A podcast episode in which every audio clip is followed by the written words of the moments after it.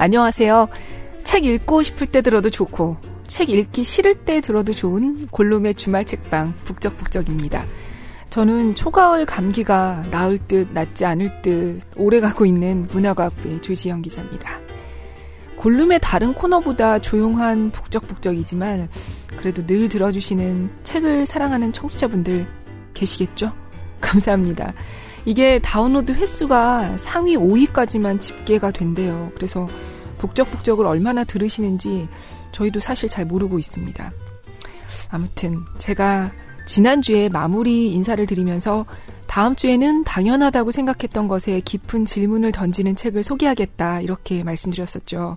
오늘 함께 읽을 책 제목은 낭비 사회를 넘어서입니다.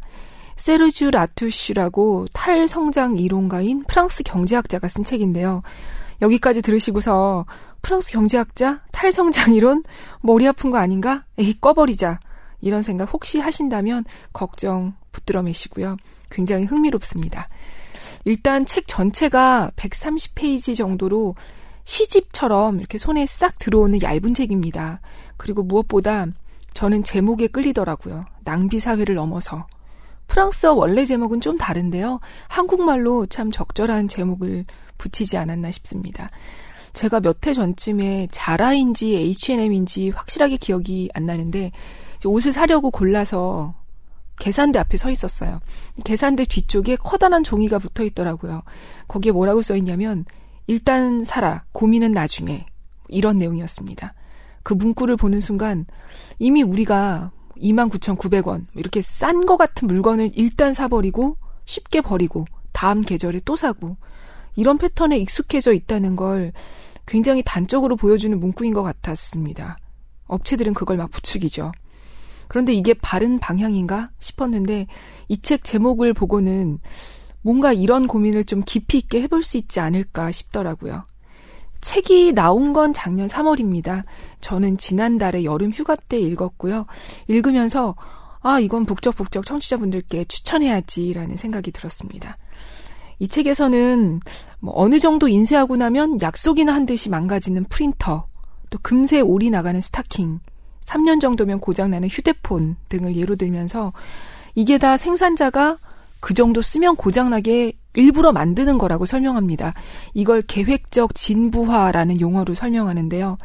어, 쉽게 들을 수 있는 부분으로 몇 부분을 뽑아서 읽으려고 합니다. 낭독을 허락해주신 민음사 그리고 저자분께 감사드립니다. 먼저 저자가 왜 이 얘기를 하려고 하는지 서론의 도입부부터 읽어보겠습니다.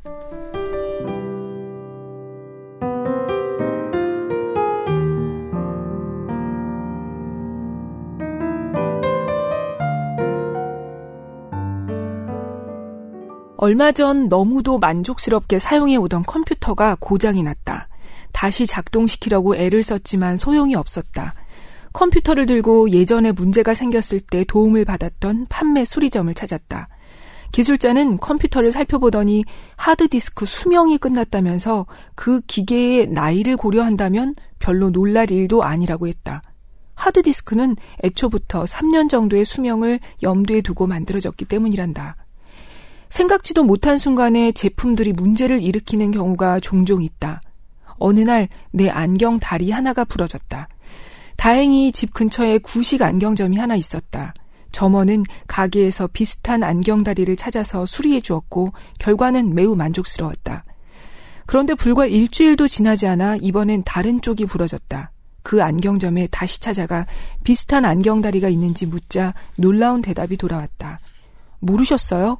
이런 종류의 안경은 수명이 2년 정도밖에 안 돼요. 그 대상이 세탁기든 텔레비전이든 모두들 비슷한 경험을 해보았을 것이다. 의식하지 못하는 사이에 우리는 모두 계획적 진부화 현상을 경험하고 있다. 성장에 중독된 우리의 생산 시스템이 계획적 진부화의 출발점이다. 우리는 무제한적 축적 위에 사회 조직을 구축하는 운명을 선택했다. 우리는 원하든 원하지 않든 끊임없이 더 많이 생산하고 소비하도록 강요받는다. 성장이 느려지거나 멈추면 곧바로 위기가 찾아오고 모두들 패닉 상태에 빠진다. 이 필연성 때문에 막스 베버의 유명한 표현을 빌리면 성장은 철 코르셋이 되어버린다. 고용을 늘리고 퇴직자들에게 연금을 지급하고 공공 지출을 유지하려면 국내 총생산이 지속적으로 증가해야 한다. 그런데 많은 이가 국내 총생산의 수준이 사회의 복지, 나아가 우리의 행복을 재는 바로미터가 될 수 있다고 착각한다. 점점 더 많이 생산하는 것은 당연히 점점 더 많이 소비하는 것을 의미한다. 우리는 성장사회 속에서 살고 있다. 소비사회는 성장사회의 종착점이다. 성장사회는 성장 경제가 지배하는 사회, 성장이 모든 것을 흡수해버리는 사회로 정의할 수 있다. 즉, 성장을 위한 성장이 경제와 삶의 우선적인 목표, 심지어는 유일한 목표가 되어버린다. 분명한 필요를 위해 성장하는 것이 아니라 성장하기 위해 성장하는 것이다. 전자의 경우라면 굳이 반대할 이유가 없을 것이다. 생산을 무제한적으로 확대하기 위해서는 소비를 무제한적으로 부추겨야 하며 새로운 욕망을 무제한적으로 불러일으켜야 한다. 종국에는 오염과 쓰레기가 늘어나 지구 생태계가 파괴된다. 시스템에 내재된 철의 법칙이다. 영국의 생태경제학자 팀 잭슨은 자기 보존되는 이 시스템은 어떤 방식으로든 인간의 번영에 기여하는가라고 묻는다. 이대로는 더 이상 안 된다라고 할 단계가 있지 않을까? 지금만큼 생산하고 소비하는 것을 멈출 수밖에 없는 시점이 도래하지 않을까? 경제 시스템이 지속적인 성장에 구조적으로 의존하는 상황에서는 당연히 이런 가정을 더 멀리까지 밀고 나가기 힘들다.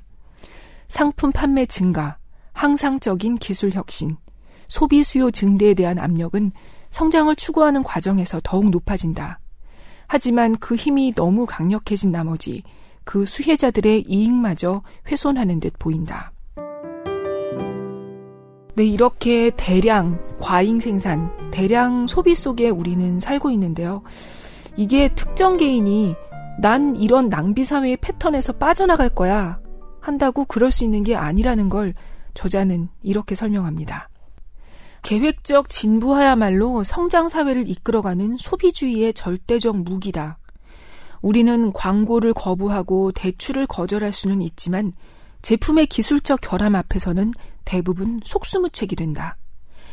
전기 램프에서부터 안경에 이르기까지 우리 몸의 필수적인 보조수단이 된 기계나 기구는 특정 부품의 의도된 결함으로 인해 고장을 일으키는 시점이 갈수록 빨라지고 있다. 그러나 새 부품이나 수리가 가능한 곳을 찾는 것은 불가능하다. 설사 찾아낸다 하더라도 동남아시아의 수용소나 다름없는 공장에서 저임금으로 생산된 신제품을 구입하는 것보다 돈이 더 들 수도 있다.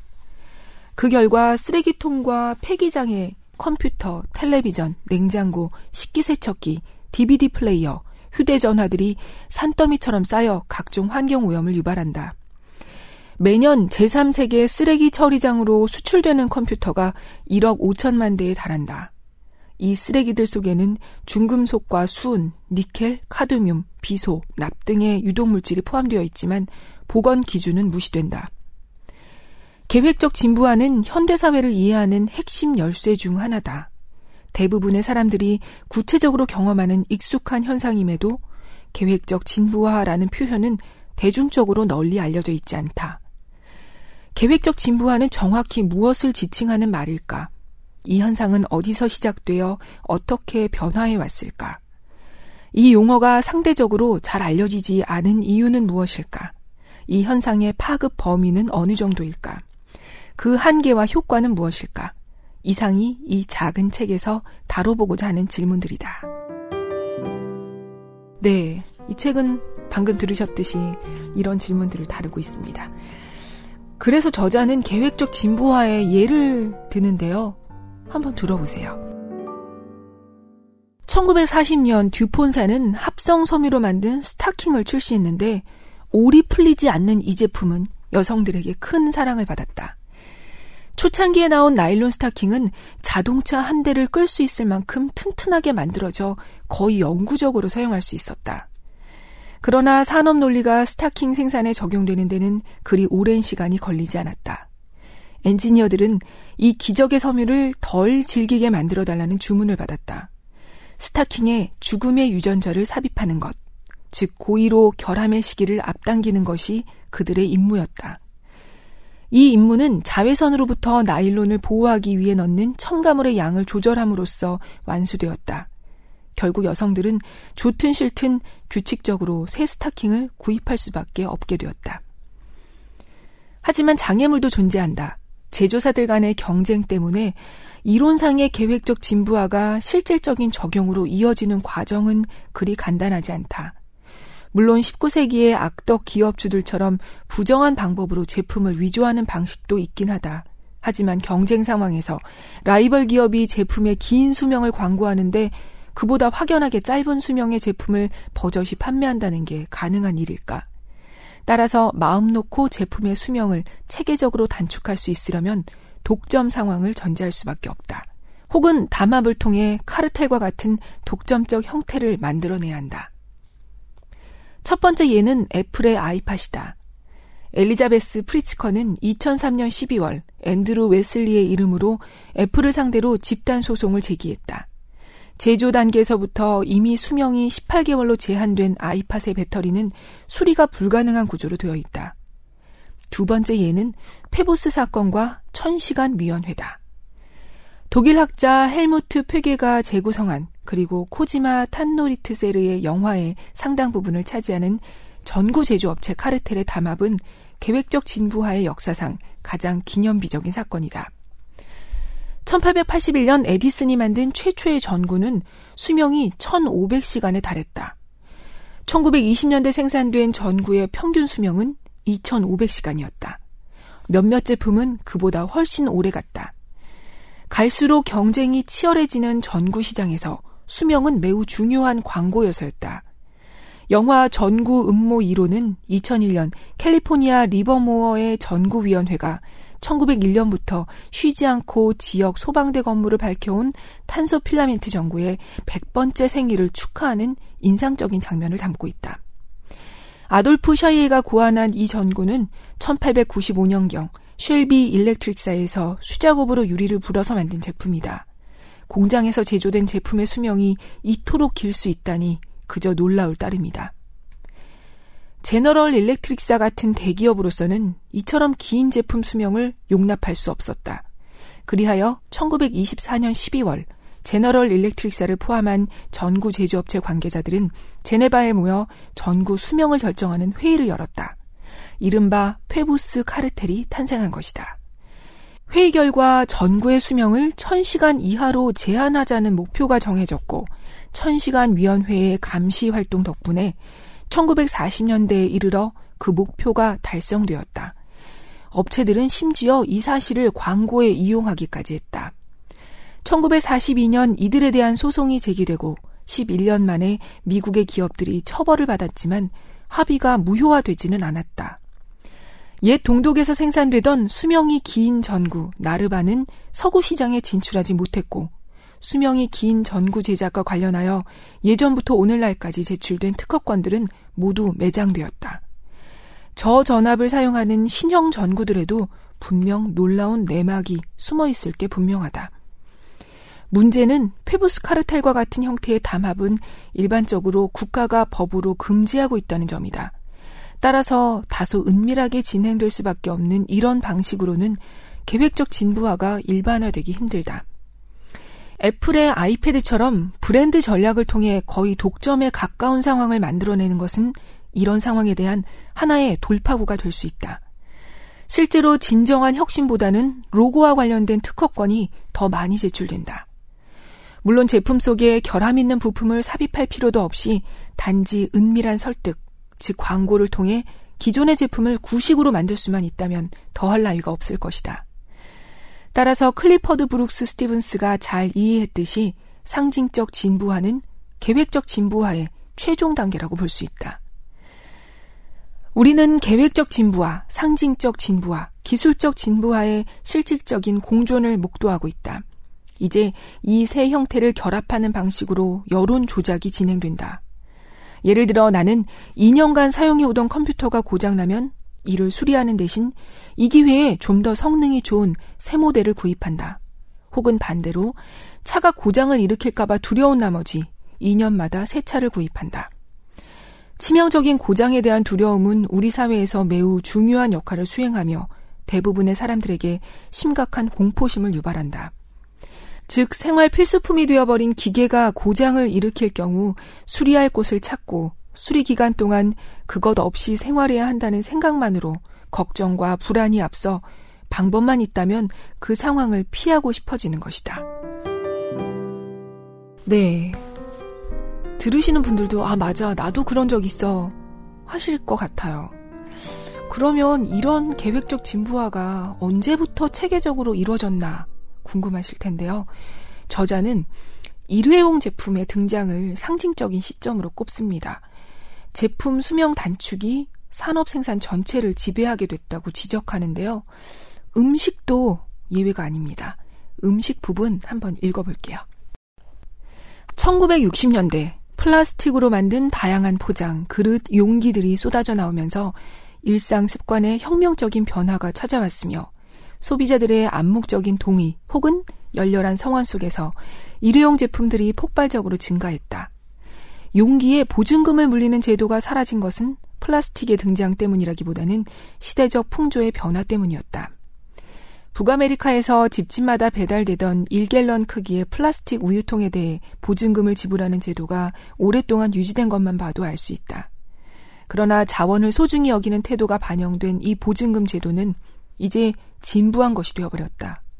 음료수, 요구르트, 잼, 과일이나 야채 절임 등을 담는 데 쓰는 자기 항아리, 옹기단지, 유리병과 각종 용기 등도 일회용 제품이 되어버렸다.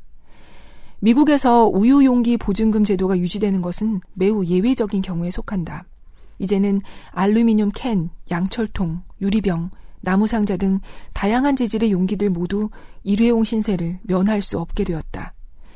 특히 대량 유통되는 상품일수록 일회용 포장재를 선호하다 보니 쓰레기의 급격한 증가라는 문제가 대두되었다. 이렇게 식료품의 계획적 진부화로 가는 길이 열리게 된 것이다. 네, 실제로 정말 참 많은 음식들이 굉장히 예쁘고 아까울 정도의 그런 일회용 용기에 담겨 있는 것 같아요.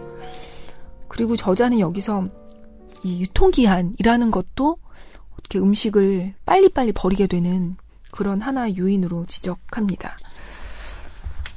그래서 이 저자가 궁극적으로는 이렇게 진부화된다는 거 어떻게 그 빨리 버려야 되는 이런 과정이 계속 진행되면 문제는 언젠가는 인간도 진부해져 버리는 날이 오지 않을까라고 묻습니다. 84페이지 인간의 진부화라는 부분 한번 들어보세요. 현대의 기계론적 시각에 따라 인간을 하나의 기계처럼 바라보는 것에 익숙해진 상황에서 인간의 기술적 결함에 대한 불가피한 질문이 제기된다. 의사와 생물학자는 각 인간의 진부화가 예정되어 있다고 말한다. 언젠가 죽게 되어 있는 존재라는 말이다. 젊었을 때는 비교적 쉽게 술이나 대체가 가능했던 우리 몸의 일부는 최후의 순간이 오기도 전에 고장이 나버린다. 반대로 손톱이나 머리칼은 인간이 죽은 상태에서도 제 역할을 계속할 수 있다. 어쨌든 노화 메커니즘은 미리 예정되어 있다. 만약 몸이라는 기계를 잘 관리하기만 한다면 100살 정도까지는 살 수 있겠지만 그 이상은 어렵다. 동물 행동학자들은 인간 종 역시 다른 동물 종과 마찬가지로 일정 기간 동안에만 존재하도록 예정되어 있다고 본다. 이들에 따르면 20만 년쯤 후에는 인간이 멸종되어 화석이 되어버리거나 다른 종에게 자리를 넘겨주게 될 것이다. 하지만 보통 인간의 진부화를 말할 때는 이와는 조금 다른 의미로, 즉 인간의 내재적인 기술적 결함이 원인이 아니라 우려할 만큼 급속도로 발전하는 기술에 의해, 즉 외부적 요인으로 인해 인간이 진부화되는 현상을 가리킨다. 현재 우리는 밴스 패커드조차 예상하지 못한 속도로 제품의 라이프 사이클이 급격히 짧아지는 것을 목격하고 있다. 모든 가정에 흑백 텔레비전이 보급되기까지 20년이 걸렸다. 그러나 컬러 텔레비전이 보급되는 데는 7년으로 족했다. 최근의 발명품인 휴대전화 등은 그 보급 속도가 놀라울 만큼 빠르다. 신기술 분야에서 기술 혁신은 보통 3년을 주기로 이루어진다. 컴퓨터 성능과 메모리가 18개월마다 2배씩 증가한다는 무어의 법칙은 지난 30년 동안 사실로 증명되었으며 그만큼 진부하는 가속되었다. 그리하여 시간은 붕괴되고 한시성이 승리를 거두었다. 프랑스의 역사가이자 사회학자인 자크 엘윌은 이런 현상을 다음과 같이 분석했다. 우리의 모든 문명은 일시적이다. 우리는 과소비를 자랑으로 여기지만 그것은 신속한 소비를 위해 생산된 물건들을 금방 쓰고 버린다는 것을 의미한다. 우리는 더 이상 물건을 고쳐 쓰지 않는다. 그냥 내다 버린다. 값싸게 구입할 수 있는 플라스틱이나 나일론 제품들은 처음부터 잠깐 쓰고 버리도록 고안된다. 이것들은 새 제품의 윤기가 사라지자마자 버려진다. 주택들은 감가상각 기간에 맞춰 지어진다. 우리는 더 이상 미학적 세계 속에서 성당을 짓지 않는다.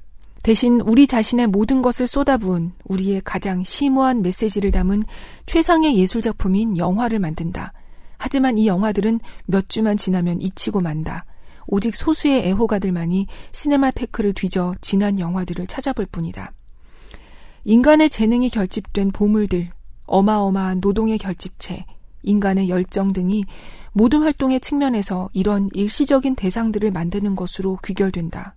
그리고 아무것도 남지 않는다. 우리는 훗날 잘 갈린 부싯돌 하나 남기지 못할 것이다. 과거 철학자 코르넬리우스 카스토리아디스가 비판한 무의미의 부상 현상은 이제 종교계에서도 예외가 아니다. 교황 요한 바오로 2세가 서거했을 때 가톨릭 신자 대중은 산토 수비토를 외쳤다. 심사숙고해야 하는 교회의 전통을 무시하고 그를 즉시 성인으로 모실 것을 촉구한 것이다. 시간적 지속의 진부화를 보여주는 예다. 이제 즉시성만 남았다. 사람들은 당장 모든 것을 원한다. 이처럼 이른바 발전된 사회는 쇠퇴를 대량 생산한다. 다시 말해 가치의 상실, 상품을 넘어 인간까지 포함하는 일반화된 퇴락을 양산한다. 일회용 제품이 갈수록 빠른 속도로 확산되면서 상품은 쓰레기로 버려지고 인간은 소외되거나 사용 후 해고된다. 실업자, 노숙자, 불황자, 그 외 각종 인간 쓰레기에서부터 최고 경영자와 관리자들까지 예외는 없다. 윌리엄 모리스는 이런 현상을 예견했다. 무조품의 사회는 계속해서 당신을 기계처럼 사용하고 기계처럼 연료를 공급하고 기계처럼 감시하고 기계처럼 일만 하도록 만들 것이다.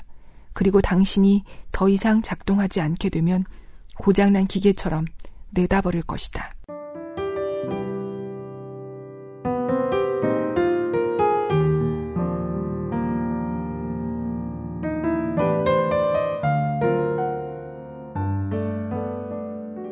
네.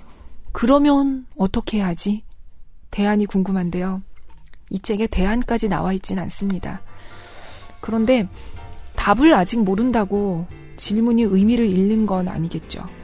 당장 답이 없다. 이런 이유로 많은 질문들을 뒤로 미뤄둔 채 살고 있는 요즘 우리들이지만 질문을 잊지 않는 것도 중요한 것 아닐까 싶습니다. 다음 주가 벌써 추석이네요. 북적북적도 추석을 맞아서 처음으로 소설에 한번 도전해 볼까 해요. 다음 주에 뵐게요. 감사합니다.